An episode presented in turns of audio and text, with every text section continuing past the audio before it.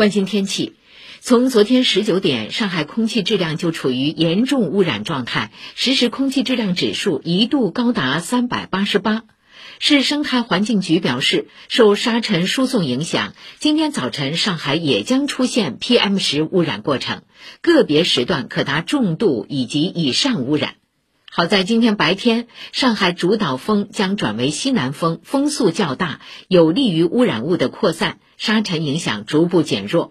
预计今天下午空气质量将恢复到良。受暖气团控制，今天本市晴到多云为主，午后最高气温可达三十一度。这样三十度左右的天气会持续到十号。十一号起，江南雨带北台，给申城带来一连串的阴雨天，气温也会重新回到二字头。